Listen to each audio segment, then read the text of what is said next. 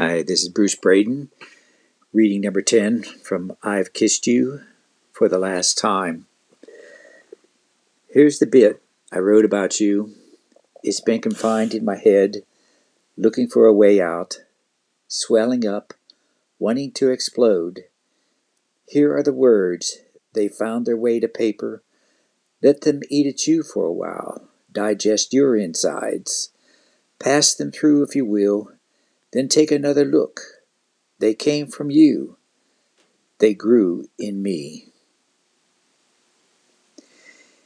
It's over before it starts. I'll not play your game of hearts. I've gone through hell trying to tell if you were sincere, not just pulling strings. I just can't put myself through such things. All you had to do was tell me what was going on inside. If you had felt like waiting, you could have drawn me some lines not to cross over. I'll not take another loss. I've put in my time on your line. I'm cutting through it, saying goodbye. Heard again. I won't be on standby. Not on a plane that won't fly. Goodbye to your shame. I'll not let you make me lame. I'm not say I'm sorry for loving you, though I am sorry for times I didn't love you well. But I'll not bear your guilt forever. It's got to end. Chapter 2 After a Loss. We can't even agree on a five year old boy's wearing his Christmas watch to bed. You think he'll smash it while thrashing around in bed. He cries as you hide his watch inside your jeans.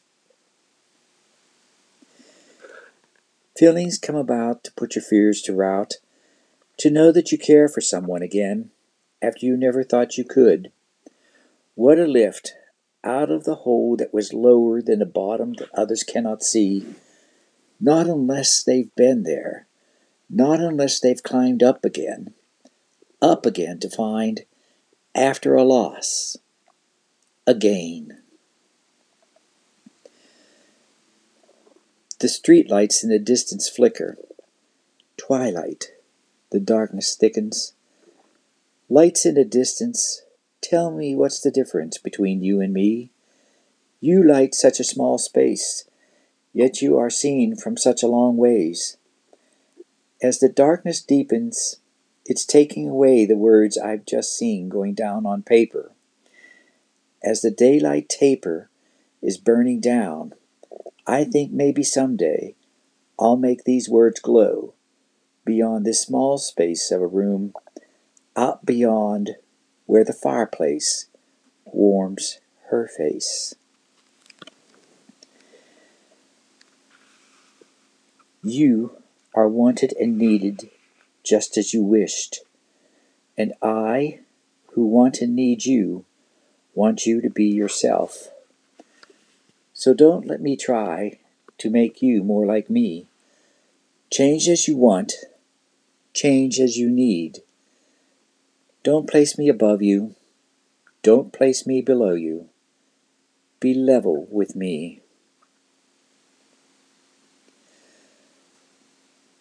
I can use my active imagination as I stare into the fireplace. As I watch the flames burning higher, I see your face and figure. Then I don't need any exaggeration to say that what I see holds my fascination. As my eyes stare into the reaching arms of orange and yellow flames, I can hear your words falling mellow on me, I reach out for you.